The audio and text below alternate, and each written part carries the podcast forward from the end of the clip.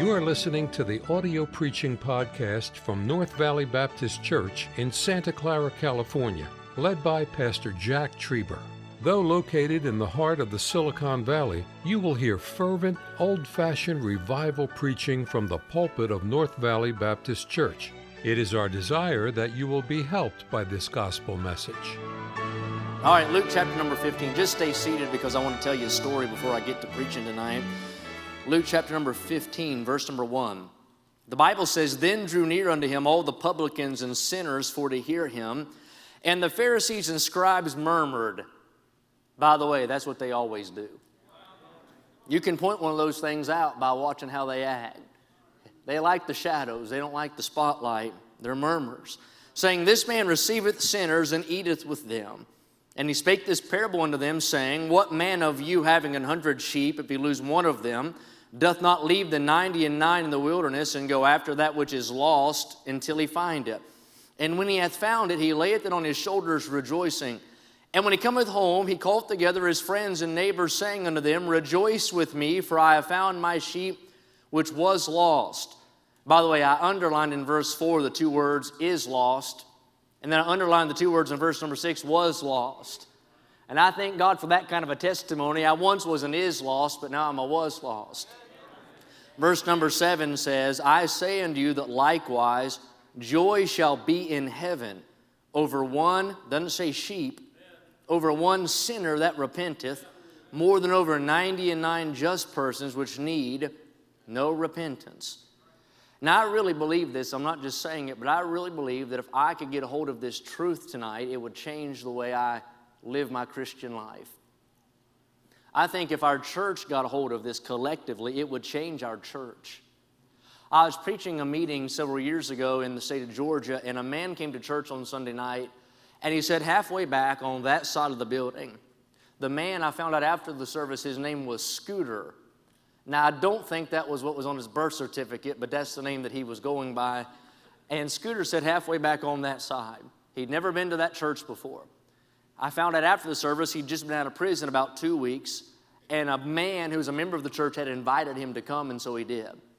During the preaching, he just sat there and he looked straight ahead while I preached, and I kind of watched him out of the corner of my eye. And I watched him during the invitation. During the invitation, Scooter left his seat and walked down the side aisle to the front. When he came down to the front, the man who had invited him met him there in front of the pulpit and they began to speak to each other. And they spoke to each other for seemed like a couple of minutes, and then the man who had invited him went like this to me. So I left the pulpit during the invitation, went down and I said, Yes, sir. And he said, This is Scooter. Scooter's been out of jail two weeks. I've hired him to work for me. But he came tonight and said he wants to get saved. I said, Scooter, do you want to get saved? He said, Yes, sir, I need to be saved. And there on the altar on Sunday night, Scooter got born again. He got saved. Amen. On Monday night, he came back. Now, I like it when folks get saved. I really like it when they get saved and come back. He sat in the same spot. He was already an independent Baptist and didn't even know it. He had his spot. He sat halfway back on that side, but he didn't come by himself. He brought his cousin and her two teenage children with him, three people. They sat in that seat, and while I preached, they just looked straight ahead. I gave the invitation. Scooter went to those three people, and I don't know what he said to them. He's only been out of jail two weeks. He might have been saying, Stick them up. I have no idea what he's saying. But they all three went like this. And he led them down the path he took the night before to the front. And when he got down to the front, he looked at me and went like this. I think he thought that's just what we do. He hadn't been around some old dead church member long enough to understand that's not what we do. And I said, What is it? He said, They want to get saved like I got saved. And I said, You three want to be saved? And they said, We need to be saved. And two women and the pastor of that church led those three people to Christ at the altar on Monday night. On Tuesday night, he came back and he brought two men from work with him. They told me after the service, they said he'd been giving us these cards all week. They were gospel tracts. During the invitation, same thing. I thought, I'm having deja vu. Nobody else was moving, but Scooter was very active. And Scooter went to those two people, said something to them, and they both went like this. He brought them down the same path. He, I'm so glad he hadn't gotten beside somebody who's got over that yet. Been out of jail two weeks. But anyway, he came down to the front and he went like this. And now I finally caught on. I'm, I might be dumb, but I'm not stupid, Andy. You know, I finally caught on.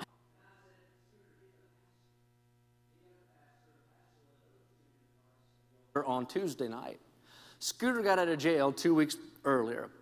He got saved on Sunday night. By Tuesday night, he was personally responsible for five other people being born again. After the service, I was talking to him. I said, Scooter, man, you're awesome. I said, You've come to every service. I said, You've got five people saved this week. I said, You've done more in two days than most Christians will their entire Christian life. I said, In fact, I believe you've made news in heaven this week. Here's what he asked me He said, Do you really think that what I do down here makes a difference up there? Well, the Bible says that there's joy in heaven. So I want to try to answer his question tonight. Because if there's shouting up there, I want to know what causes it. If there's rejoicing up there, I want to know how to make it happen.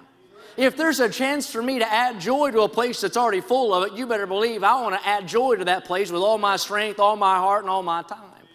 So tonight I want to just preach a very simple message. I want to ask the question and answer it. What is all that shouting about? Let's pray. Lord, I pray you speak to our hearts tonight, please. I pray you'd stir us, Lord, just to have a desire and a burden to do what you would do if you were here bodily this evening. I pray you'd help our church to be a church that continually makes heaven rejoice. I pray you'd put it on the heart of a Christian, Lord, to go out and do this. Help us, Lord, tonight. I pray for your power in Jesus' name. Amen. Can it be that earth can impact eternity? I mean, is it possible that the temporal can affect the eternal? Is it really possible that what we do down here can actually make a difference up there? Well, the Bible says, likewise I say unto you that joy shall be in heaven. Amen. It's been called Zion, the Mount of God, Beulah land. It's a city unlike anything seen by the eyes of man. It's a spot unlike any spot that's been touched by time or tarnished by sin. Can it be that you and I can actually make a difference in a place like that? Well, the Bible says, likewise I say unto you, that joy shall be in heaven. Amen. Heaven's incomprehensible, but always on the mind of the Christian. Heaven's a place I've never seen, yet I can tell you tonight, heaven's my home. Heaven's a place unlike any place down here, but heaven's always on our heart. Can it be that you and I can actually make an impact on a place like that? Think about this heaven's a place as pure as God Himself, heaven's a place as holy as the Almighty. Heaven's a place as eternal as the great I am. Heaven's a place as peaceful as the Lamb of God. Heaven's a place that knows no flaw. There are no imperfections whatsoever. Can it be that you and I can actually alter a place like that? Well, the Bible says, likewise I say unto you that joy shall be in heaven. The walls of heaven are made of jasper. The gates that hang on those walls are made of pure pearl, one pearl per gate. Mays Jackson said, if the pearls are that big, imagine how good the oysters are going to be in heaven. the foundation of that city is made of different kinds of precious stone. Solomon in all of his glory was not arrayed like that city is. I read the illustration. A young boy was walking with his father at night, and as they walked, the boy was looking at the sky. And his daddy said, What are you looking at? And he said, I'm looking at the stars. And the father said, It's beautiful, isn't it? And the boy said, It is, but I can't help to think if the wrong side of heaven looks like this, how beautiful is the right side going to be? Heaven's a city built four square, a city constructed by the unseen hand of God. The road in heaven runs 1,500 miles every direction, and it's made of such pure gold you can look through it like glass. That golden highway winds through rows of mansions. It stretches by a sea of glass that looks like crystal. It offers views of a pure flowing river of life. Earth cannot compare to that place, but listen, I do think earth can impact that place. Heaven's such a place that the most imaginative dream can't describe it. The Apostle Paul has such a wide vocabulary, but he simply described heaven as being far better than anything he'd ever seen on earth. Thomas Edison, the inventor, was in a coma. And right before he passed away, he came out of his coma and he shouted, It's very beautiful over there. It's amazing, isn't it? Heavens transcendingly remained the lyric of the singer, the subject of the writer, the sermon of the preacher, and the blessed hope of the Christian. But I'm convinced, though tongue and pen and sermon and song have tried to tell us what waits for us on the other side, we've not even scratched the surface of how beautiful heaven's going to be. Even before I was saved, I heard about heaven. For example, I heard about this in heaven there is no pain, but there is rejoicing. In heaven there is no parting, but there is rejoicing. In heaven there is no night, but there is rejoicing. In heaven there is no sickness, but there is rejoicing. In heaven, storm clouds never gather, night never falls. There's no need for a light up there, but there is rejoicing. In heaven, there's no sin, no sadness, no separation. Thank God there is no Satan either. But the Bible says there's rejoicing in heaven. I read and found out in heaven there's a book of life. In heaven, and thank God my name's in it. In heaven, the Lamb of God is praised. In heaven, there's a throne, and by the way, that throne isn't empty. That throne is always occupied. But did you ever stop to think about this? The Bible said there's also rejoicing in heaven. Now, let this sink in just for a minute tonight. I think, according to our text, man can alter eternity. Man can make a difference on that which he cannot even see. There can be something, if you will, man made in heaven at this very moment. I mean, service after service, it happens. Sunday after Sunday, it happens. Visit after visit, it happens. I've seen it happen at altars. I've seen it happen in living rooms. I've seen it happen on front porches. I've seen it happen in airport terminals. I've seen it happen in restaurants. I've seen it happen at Walmart. You never know what is going to happen in Walmart. I've seen it happen in jail cells and nursing homes and hospital rooms where suddenly heaven reacts to earth and eternity reacts to time. And there's a surge of joy that happens just over in the glory land. I mean, the angels quit their singing and shout amen. And the saints look down from heaven and shout amen. And God Himself rejoices and Jesus smiles and shouts amen and shouts roll down streets of gold and shouts bellow across the crystal sea and shouts reverberate through the mansions and throughout the length, breadth, and height of that city, there's rejoicing in heaven. Now, what stirs me up tonight is the cause of that rejoicing. You see, in heaven, they're shouting, but they're not shouting over streets of gold. They're shouting, but they're not shouting over a crystal sea. They're shouting, but they're not shouting over a robe of righteousness that they wear. They're shouting, but they're not shouting about their mansion over the hilltop. But the book does say there's joy up there, doesn't it? It does say there's rejoicing. So I got to ask the question what makes it happen? Because you better believe it. If I can cause Jesus to say amen and I can make God rejoice and make heaven a happier place than it already is, I want to do it with all my strength and all my might and all my time. So I want to ask the question question. If there's joy up there, if there's rejoicing up there, if there is shouting up there, I want to know what is all that shouting about, anyhow. Here in Luke 15, Jesus is in Jerusalem. Now, if you read the chapters leading up to this, you find Jesus is making his way there. I like what Jesus does. He preaches in all of those little villages en route to Jerusalem. He did not wait to get to the perfect will of God to do the work of God. You hear what I just said? Jerusalem's the perfect will of God, but I'm glad He served God on the way. You know why a lot of folks never get in the will of God? Because they won't serve God where they are now. They sit there and wait on the perfect will of God to fall from heaven. I found out it's easier to find God's will when you're busy in God's work. I'll sign your Bible after the service. But anyway, as Jesus arrives in the city, the Bible says that he laments over the waywardness of the people there. His heart breaks at the blindness of that multitude in the city. It says he enters into the house of a chief Pharisee. And as they sit down at a table, he begins to present parables to the crowd that gathered around him. Now, as Jesus began to speak, sinners and publicans gravitated toward him. You see, there's something about this man from Galilee that was different than the Pharisees. There was something about this man that stirred their heart and piqued their interest. They'd heard the scribes, but they'd never heard anybody speak like Jesus spoke. Now, let me call time out for a minute and say that if Jesus didn't have trouble reaching the world and winning the lost, you and I don't have to mimic the lost and act like the world to reach them either. Jesus was holiness in human form. He's righteousness personified, and sinners still drew nigh to him.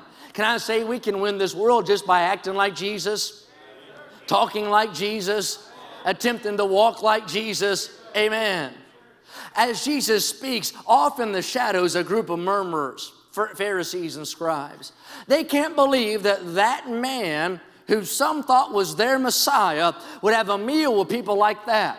Doesn't he know those are sinners?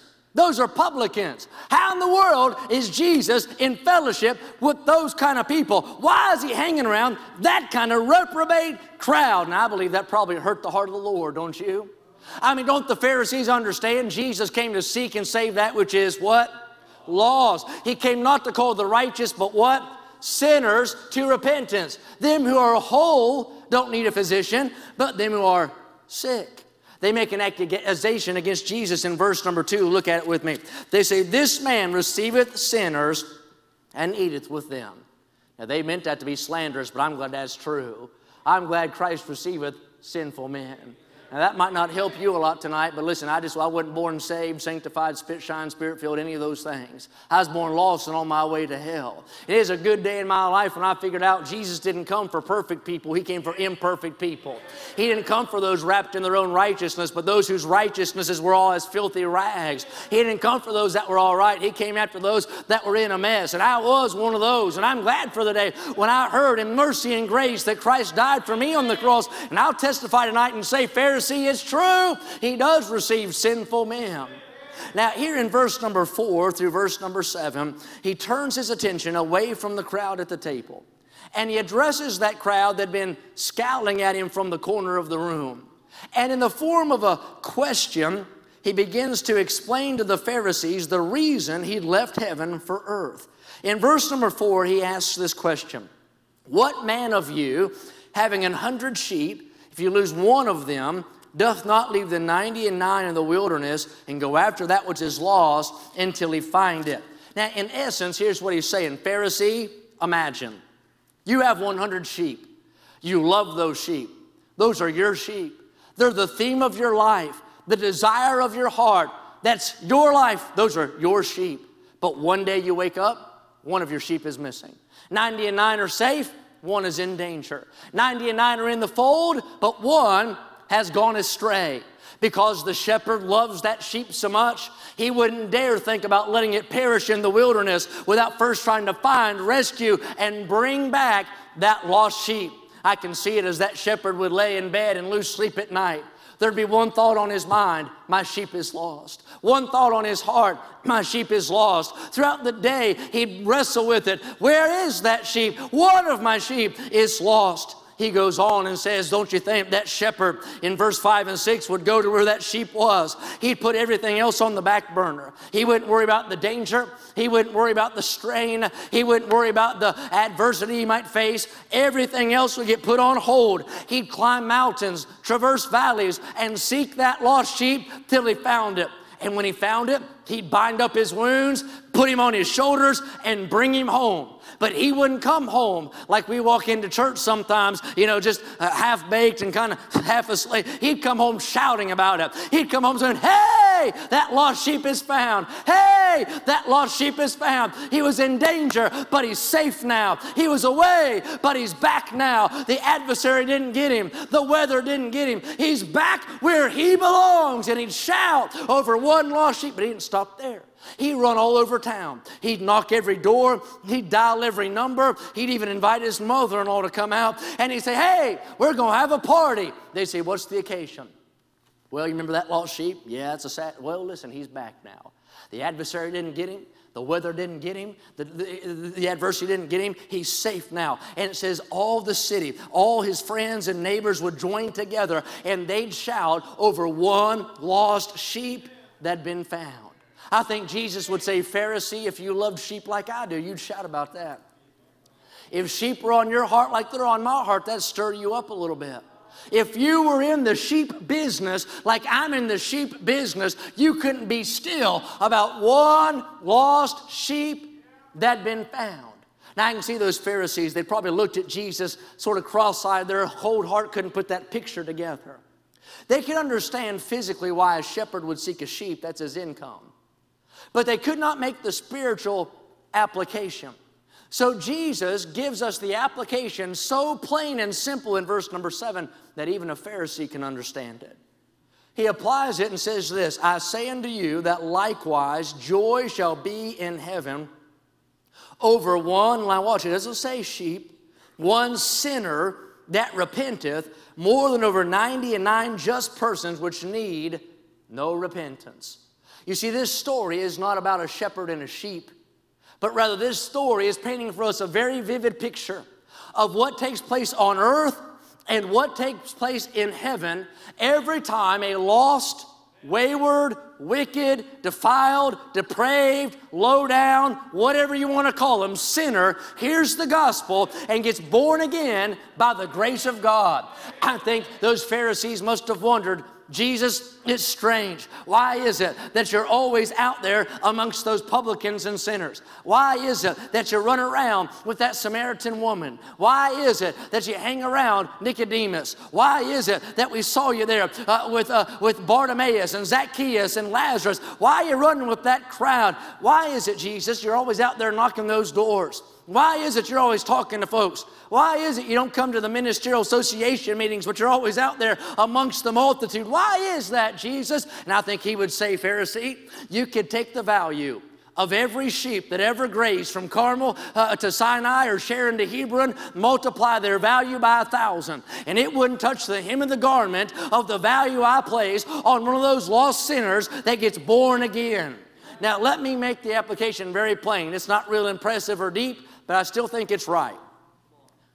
Why is heaven shouting? Here it is. Someone who is going to hell isn't going to hell anymore a child of the devil is now a child of the king. Somebody who was one heartbeat from judgment is now washed in the blood of the Lamb. They left darkness, stepped into light. They're not dead in their sins, they're alive in Christ. And all of heaven shouts, shouting down streets of gold, shouting across the crystal sea. All because a sinner got saved. I mean, Moses shouts, and Daniel shouts, and David shouts, and Jesus shouts over a sinner that gets born born again. Now, I'd say that probably didn't, that probably didn't really impress those Pharisees back then. And it might make their kin still upset tonight. I don't know. But the book says they're not shouting over your personal standard. Now, I hope you have at least one of those. The book doesn't say they're shouting because you preached a slick sermon or sang a good song. But the Bible says all of heaven rejoices when someone who was lost gets born again. That means whenever a sinner bows their head and prays and by faith receives Christ, all of heaven resounds with glory to God. Hallelujah. The angel takes his pen and writes across the gold edged page of the book of life, and they say, A new name is written down in glory. The blood on the mercy seat cries out, Satisfied, justified. And all the angels shout, Amazing grace when a sinner gets saved. I like the song, Go sound the horn, strike up the choir. A sinner saved, saved from the fire, no more in darkness. He's received God's Son. All of heaven rejoices. That's the value of one. I like what it says one sinner. I'm glad it doesn't say one rich sinner, or one poor sinner, or one young sinner, or one old sinner, or one educated sinner, or one uneducated sinner. It doesn't say a white sinner, a black sinner, it doesn't say a polka dot sinner. It doesn't say an ugly sinner. It doesn't say a good looking sinner. It doesn't say a bald sinner, sir. It doesn't say a, a hairy sinner, ma'am. Uh, anyway, I, it doesn't say that. It just says one sinner. You know what that means? Anybody that's not saved, if you can help get them saved, heaven shouts about that the drunk on the street, the rich in their palaces, the poor and unlearned, and men of degree. They all have a soul in need of salvation. And I'm glad God saves old sinners. But isn't it amazing? We can touch heaven from earth. I mean, we can touch heaven from an altar, from a front door, from a bedroom, hello, from, from a, a, a restaurant, wherever it is. John R. Rice said, The sea of humanity is full of fish, and they're always biting. He said, I tell you what makes heaven shout. They're not shouting because you got new carpet. They're not shouting because we finally voted in the right kind of decor for the Lord's Supper table. Hello. They're not shouting. They're not shouting because of the facilities, and we're thankful for all that. But I tell you what makes heaven shout when a lost person gets born again. And by the way, not just lost folks who look like you. I tell you what always bothers me when I go to churches and everybody there looks just like I do. You say, what do you mean, a male model? Yes. Clothed in humility. And, uh, but anyway, what I mean by that is they look like they just stepped out of the fundamental edition of the J.C. Penney catalog. They got on their nice uh, suit and tie and their nice Sunday dress, and you can tell they've been saved for decades. I tell you, there ought to be some folks in church all the time that look like they're fresh from the field. Now, I preach against all kinds of stuff, and I don't think that you ought to get everything pierced and get tattooed up and all that stuff, but there ought to be some folks in our church that look like that because that means they just got reached. I'm against a lot of those things, but I'm for anybody coming to church and letting us preach to them and getting saved. One sinner that repenteth. I mean, imagine. Picture it with me in your mind. Picture that kind of maybe a lady on the wrong side of town. There's probably that in San Jose, I don't know. But she makes her living doing wicked things. Things that you wouldn't think about, talk about, or want your daughter uh, involved in. And most of the time, men will just drive by and yell nasty things out the window. Women walk a wide path around that kind of a woman. Be better off if they, they weren't here, just get rid of them. But what about on this day, a woman from the church doesn't look past her but looks at her? and realizes that's a soul that Jesus died for. And she approaches that lady, and no doubt that lady would say, Now listen, you don't want to talk to me, you don't know what I do or who I am. And maybe that woman would respond, I don't care who you are, what you've done, I want to introduce you to a man that changed my life. And there on that street corner, she hears the gospel. And she hears about a man who won't abuse her, and she hears what real love is like through Jesus. And tears run down her face, and she bows her head in faith and gets saved. I tell you what happens on earth men keep driving by and shouting nasty things. Women might keep walking a wide path around her. But I tell you what just happened up in heaven. Rahab said, Amen. The Samaritan woman shouted, Hallelujah. You see, over a woman like that, oh yeah, over a woman like that. Maybe he's the kind of fella goes to work and blows his paycheck check on booze. His wife doesn't know where her husband is. Daddy, uh, kids don't have a daddy at the house. I mean, that guy's no count, deserves to have his nose bloodied, run out of town, and, and I think it is sorry. But what about on this day or this night, a man from the church doesn't go past him but looks at him and goes to him and says, If you let me, I'll take you somewhere, get you some coffee, some bacon and eggs, and I want to talk to you about something. And maybe there they sit down in the diner, and no doubt the waitress wonders, Why is that fellow sitting with that old drunk? Maybe folks in the other booths will look over their shoulder and think, doesn't he know who that man is? But there for the first time, that fellow hears a story about a man that could change his life. And that man says, There was a day I used to try to drown my sorrows in a bottle like that. But I met a man named Jesus who took my thirst for that away. And if he changed my life, he could change your life too. And that old drunk in that diner, there over coffee and eggs, bows his head and receives Christ as Savior. Can I tell you what happens in the diner? Waitress keeps walking by. People in other booths keep looking over their shoulders. But I tell you what just happened up in heaven. David said, Amen. And Noah shouted, Hallelujah. And Lot said, Glory to God. You say, over a drunk like that? Yeah, over a drunk like that.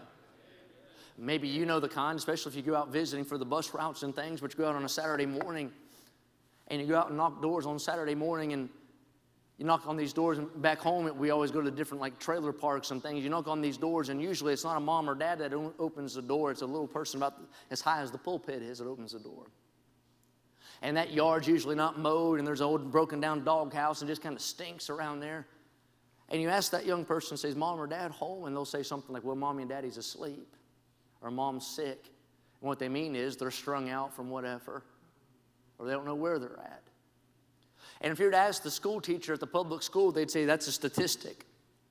You might ask the government, and they'll say, well, that's just a liability. You ask most church folks, they say, well, they can't even give them the offering. That's a soul that Jesus died for.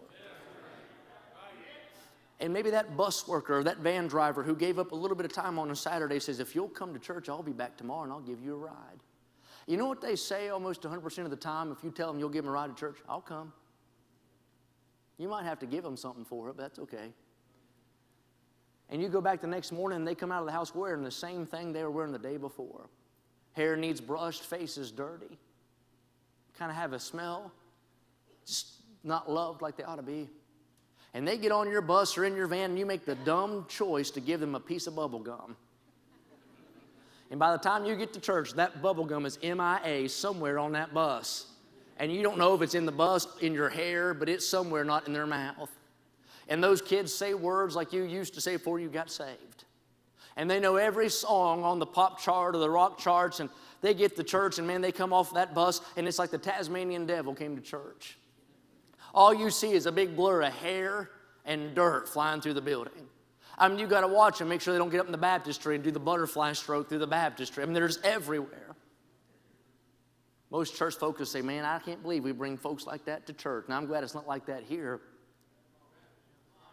Boy, we bring those kind of people to church, they get it dirty. Can I say, if you get upset about somebody like that getting to church dirty, that's like you getting upset when you get uh, grease on your wrench.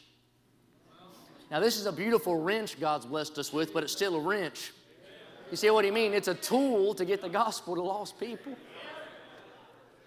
But think about this. Maybe in Santa Clara, California, for the first time, a six year old, seven year old, 10 year old goes to a Sunday school class and the teacher's prayed and prepared and they hear about Jesus for the first time. And that little person bows their heart and receives Christ as Savior. Can I tell you, mom and dad probably aren't going to say amen. And the school teacher might not give them a round of applause. And some church folks might even think, well, do you really think they got it? But I'll tell you what just happened up in heaven. All of heaven called time out to shout over a little bus kid that got born again. I remember the story, and I told tell this story. I think I might have told it at youth conference. Even I remember the little boy several years ago when we were still back east in our church. My wife was the church secretary and things, and a tragedy happened where a man got strung out on drugs and drove from I think it was Illinois to Kentucky. And he randomly broke into a house and went upstairs in the house and got a he got a knife out of the kitchen drawer, opened a door in the upstairs of that house, and there's a little six-year-old boy asleep in his bed. And that man didn't even know that family, but he began to stab that little boy and he murdered him in his bedroom. The father woke up and wrestled that man outside and held him down in the grass until the police came. I wish when the police showed up, they'd just said, Dad, you can take care of it right now if you'd like to. I guess that's not politically correct, it's just make me feel good. I wish you'd do it. They arrested that man. In fact, he got found not guilty because of mental insanity just like a couple months ago, I think. Murdered that boy. All throughout the area, there churches began to call and say, We'd like to have his funeral at our church. They didn't reach him but they wanted to have his funeral. It was on MSNBC and CNN. I have a hard time saying that. Especially with my mom being here. She taught me not to cuss. But anyway, it was on all those news networks, I mean, all over the nation. They wanted to have his funeral because it was going to be on television. My wife was the secretary and she was telling me this story and she said, But there's good news. I said, What's that? She said, his name was Logan, said Logan started riding a church bus when he was four. He got saved and baptized when he was five. He went to heaven when he was six. And I told her through the phone, and the hair on the back of my neck still stands up every time I think about it. I said, I'm glad there's at least one church in our area that wanted that little boy when he was alive. Because there's a lot that want him now when he's dead and can bring attention. I just happen to think there's probably some little people like that in our area that needs somebody to care about their soul while there's still hope for their soul. And can I say, when somebody like that gets born again, all of heaven rejoices in that. Can you imagine up in heaven? I mean, as a mother maybe looks over as a soul winner approaches the home of where her son lives. I mean, those bus drivers get behind the seat of that bus and crank it up. Can you imagine the stir that goes through that city in heaven? They know what's getting ready to take place a Sunday school teacher's prayed and prepared and has a lesson on the gospel in their Sunday school class, and all of heaven gets in anticipation looking over. Maybe they'll get saved today. And with all that's going on up there, every time a person gets born again, they shout over that. I always pick on her because she's just new here, but Denise got saved a few weeks ago. She doesn't mind me saying that. I say it all the time in Sunday school. But whenever you got saved down here, Denise, heaven shouted about that. All of heaven rejoiced. I'm talking about the people we read about in that book right there said amen when you got saved. Others have been saved this week and last week. Heaven shouts over that. I love soul winning. You know why? You don't have to have a big budget to please heaven. You don't have to know even a whole lot of Bible to please heaven. I found out creation, God was satisfied with that, and redemption, God was satisfied with that, and preaching pleases God. But the only thing I can find in my Bible that makes Him say amen is soul winning. Let me give you a couple of statements. Number one, soul winning was the purpose for Calvary. If you whittled your Bible down to one splinter of truth, here it is. This is a faithful saying and worthy of all acceptation that Christ Jesus came into the world to do what? Save sinners. Why did Jesus leave heaven for earth? So sinners get saved. Why did he robe his deity and humanity for sinners to get saved? Why did he live a sinless life and die the sinner's death on the cross so that sinners might get saved? Statement number two soul winning is the purpose of the Christian. The reason you're breathing air tonight is to tell someone else how to get born again. We talked about this morning in Sunday school. You don't even have to know a whole bunch of Bible verses. You just need to know what God did for you and tell somebody about it. That's your, people always say, Would you pray that I'll find the will of God? I don't have to pray about it. I already know what God's will is for you. Same thing it is for me. Tell somebody who's not saved how to get saved. Then statement number three the only thing I can find in my Bible that makes heaven rejoice is soul winning. When sinners get saved. Scooter had been saved for two days, out of jail for two weeks, responsible for five people getting born again. Let me ask you this question. I'll close. If you were the only soul winner that Jesus had, how often would he get to shout?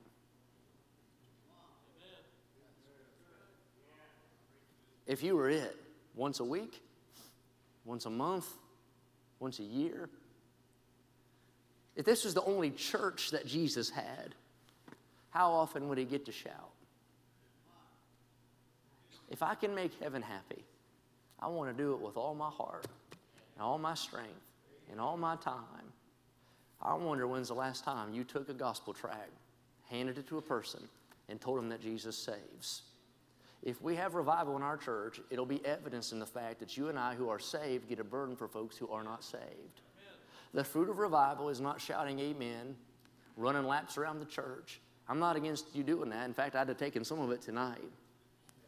But what's the fruit of revival? It's you and I getting a burden for lost people to get saved. We can go overboard on a lot of things. I don't think we can go overboard on getting the gospel to lost people.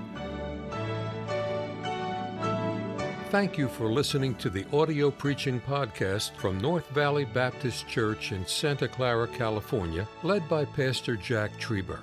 For more information about our ministry or to find out how to get in contact with us, visit our website at nvbc.org.